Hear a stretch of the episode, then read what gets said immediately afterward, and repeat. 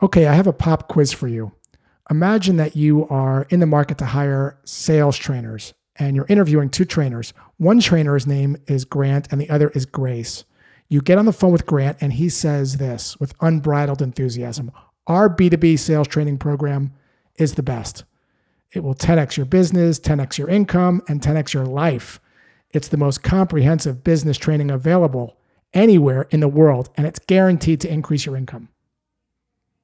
And then you get on the phone with Grace, and she says this Sales training isn't for everyone. In fact, sales training strikes out a lot. And when it does, it's usually because of predictable and common reasons. If you can avoid these mistakes, you set yourself up for training that usually leads to increased sales.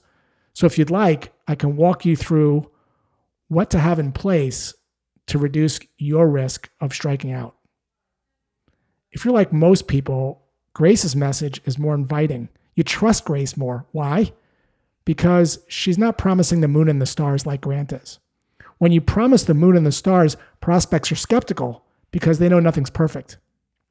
Grace, on the other hand, is telling you the benefits and the drawbacks. She's not assuming that sales training is a magic bullet. In other words, Grant has his best interest in mind. Grace has the prospect's best interest in mind. It's like if I was selling a bike and I said to you, hey, before you get too excited about this bike, I want to point out that there are some scuff marks on the wheel.